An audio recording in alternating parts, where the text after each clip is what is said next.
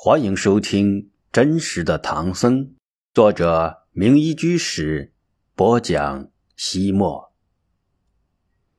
独自一人启程西行。玄奘走了八十多里，终于看见了第一座烽火台。这第一座烽燧名叫做广贤驿，它建造在一座土丘之上，居高临下，周围数十里的情况一览无余。台下北侧有一水泉。周围长满了芦苇，玄奘生怕被烽火台上瞭望的士兵发现，赶紧拉住马，躲藏在离烽火台不远的一条沙沟之中。他静静的等待夜幕的降临。他携带的水已经快要喝光了，只有在夜色的掩护之下，才有可能靠近偷水。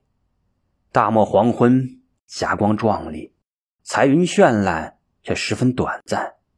然而，在玄奘的感觉之中，天黑的格外的缓慢，他好不容易才等到夜幕低垂，悄悄观察了一下烽火台，没有发现异常。于是他拍了拍老马的头，牵着他慢慢的靠近沙泉。这匹老马颇通人性，善解人意。他不但走路时四蹄轻抬轻放，而且见到宝贵的水源也没有兴奋的嘶鸣。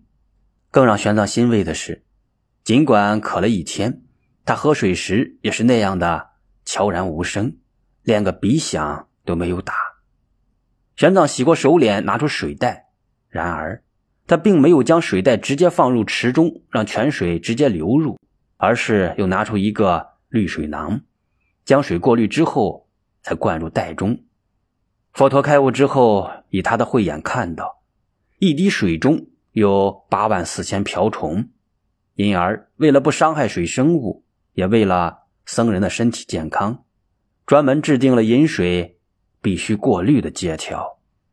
佛门戒律是僧人的第一要务，所以就是在这样的紧急情况之下，玄奘也不肯违反。可是经过滤水囊灌水，难免会发出咕咚咕咚的声响。果然，一声凛冽的呼啸划破寂静的夜空，向玄奘。急射过来，嗖！一支响箭呼啸而过，几乎射中了他的膝盖。响箭主要起到警告的作用。随即，第二支箭紧接着射了过来。玄奘知道自己被发现了，也从响箭判断出这些戍边的士兵在没有弄清楚情况之前，并不想射杀他。于是他干脆直起身来，大声的喊道：“我是长安来的僧人，没有歹意。”请不要再射了。说完，他牵着马爬上了土丘，走到烽火台下。守兵见他是和尚，且只有一个人，就打开门引他去见校尉王祥。唐朝戍边的校尉领兵不过数十人，官阶也只是从八品。然而在这里，他却有着生杀予夺的超级权力。他若不高兴，杀人如同捏死一只蚂蚁。玄奘战战兢兢地走进了烽火台正中的大堂，几只熊熊燃烧的火把把大堂照得通明光亮，如同白昼。校尉王祥侧着身子，斜靠在一把交椅之上，他的两侧各站立着一位手持钢刀、虎视眈眈的壮汉，紧紧盯着玄奘的一举一动，似乎时刻准备着猛扑过来，一刀将他拼成两半，或者是拦腰斩成两段。王祥上下打量着玄奘几眼，看到他文文静静，面色白皙，不像常年生活在本地的僧人。看来这人真是从京城来的。于是他轻轻咳了一声，问他来此何意。自从踏进沙漠，玄奘早已将生死放在了脑后，所以他不答反问：“校尉可曾听说，有一位出家人玄奘要西去天竺求法之事？”王祥点点头，知道这么一回事。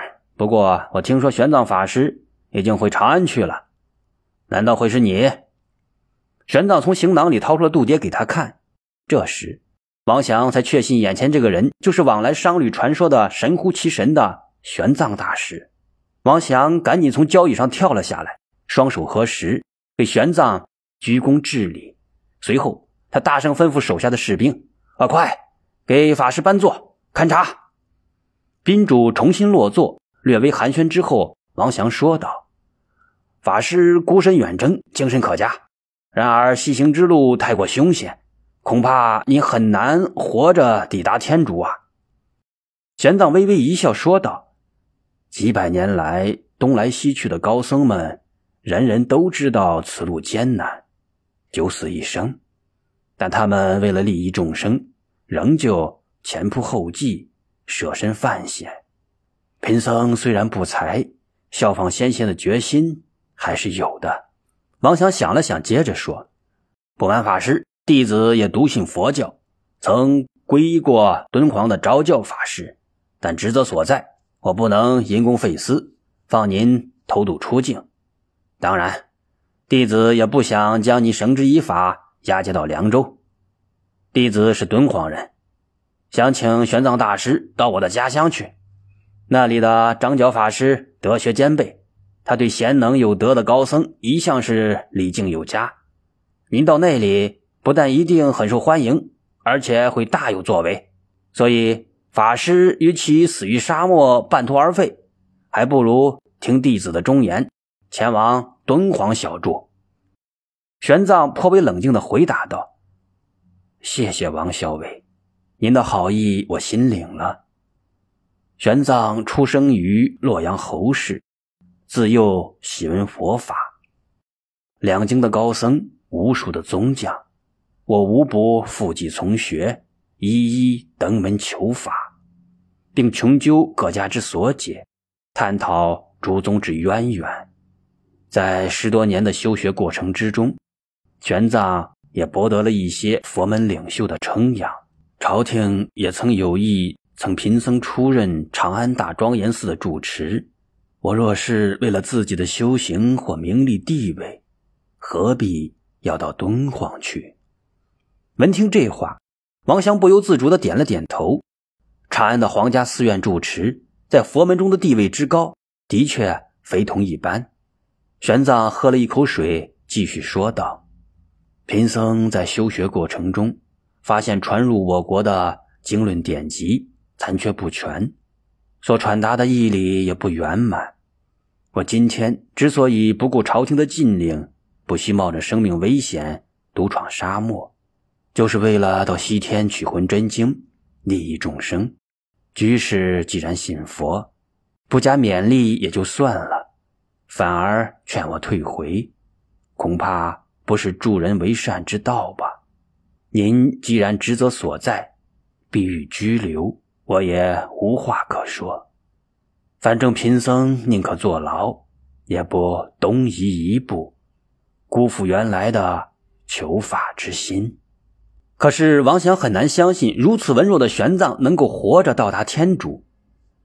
然而他尚未开口，玄奘已经知道他的心意，抢着说道：“海枯石烂，贫僧西行之志永不改变，哪怕是死于中途，我也心甘情愿。”王祥深深的为玄奘的坚毅无畏所感动，忙说道：“呃，弟子能见到法师，已是三生有幸。”岂敢阻拦法师？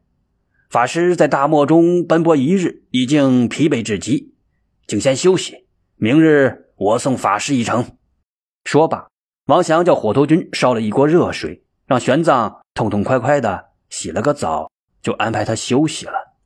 第二天一早，王祥派人将玄奘的水袋灌满，又送给他几个馕饼、一包草料。早斋之后，王祥亲自将玄奘护送到十几里之外。指着沙漠中依稀可辨的道路说道：“法师，您从这条路一直向前，尽量的绕过第二、第三座烽火台，直接到第四座烽火台。那里的校尉是我的同宗本家，名叫做王伯龙。他心地善良，只要您对他说是我让您去找他，他就一定会尽力的帮助您。”玄奘十分感激王祥的热情相助，而王祥则非常敬仰玄奘舍身求法的牺牲精神。临别，两人都热泪滂沱，泣不成声。玄奘按照王祥指点的方向上了路，第一峰到第四峰，距离二百二十里，但玄奘要绕过中间的两座烽火台，必然要多走许多弯路。他独自一人跋涉了整整三天，历尽艰难，终于远远的看到了第四座烽火台。第四座烽名叫做双泉，因烽火台两侧有两个泉眼而得名。玄奘没有按照王祥嘱咐的那样，直接找第四峰校尉王伯龙，因为按照唐朝的律令，未能够及时发现、制止偷渡的守边军士，要处一年半的徒刑；如果知情不报或者是窝藏罪犯，论刑更重。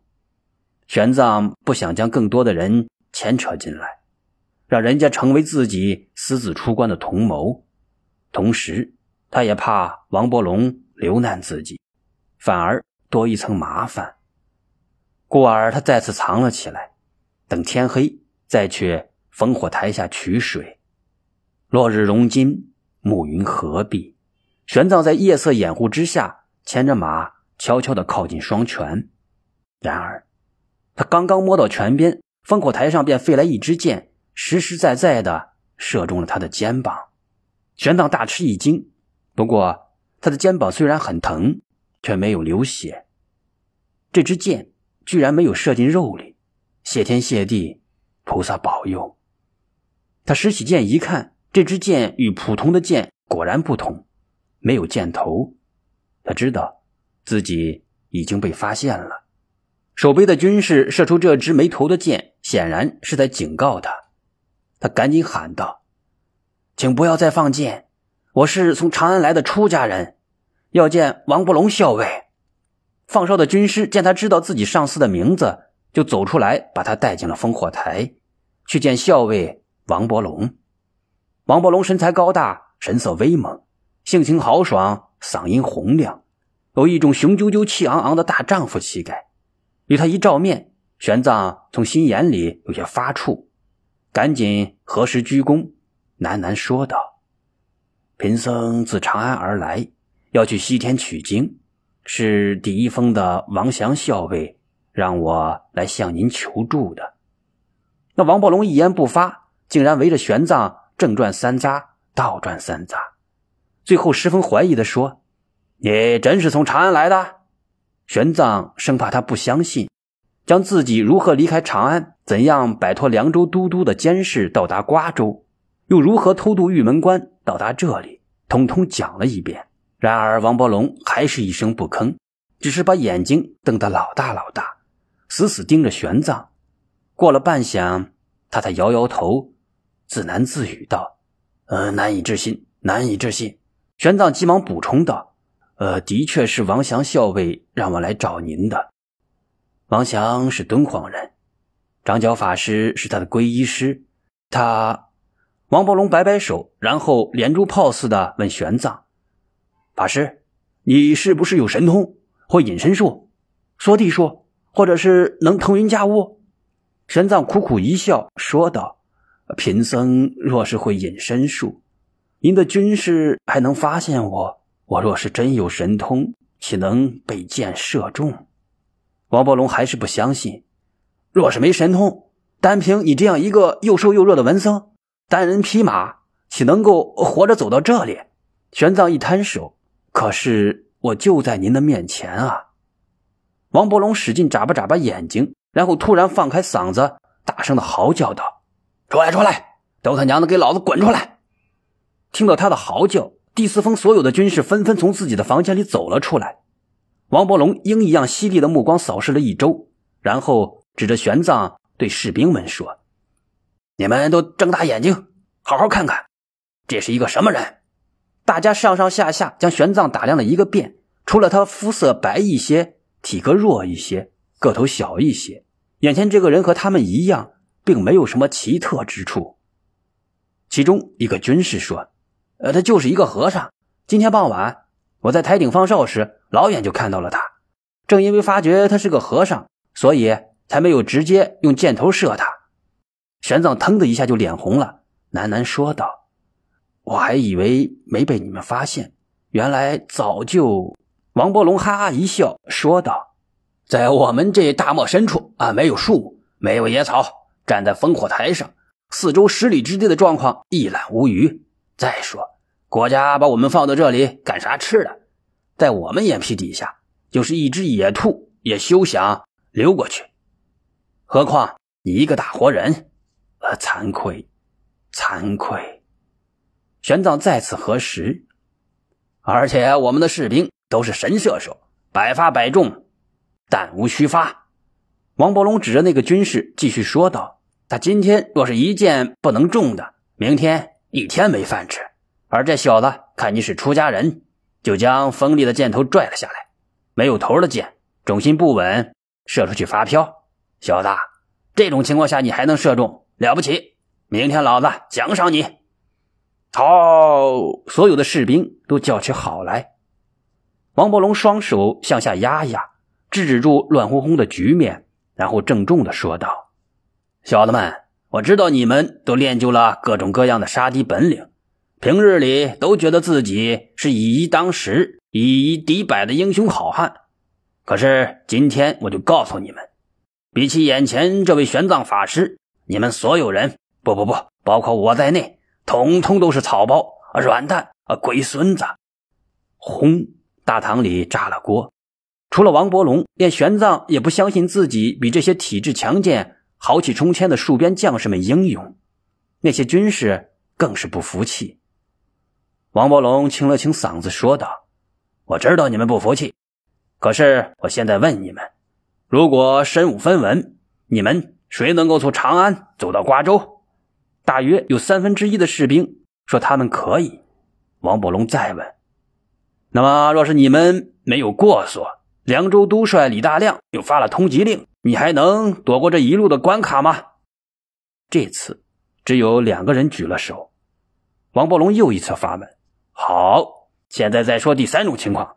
假如你只有一个人，在没有过所、没有向导，而且从来没有行走沙漠的经验的前提下。”你们谁能够单人匹马偷越玉门关，越过咱们前面的翻座烽火台，在大漠之中独自行走三百里，到达这里？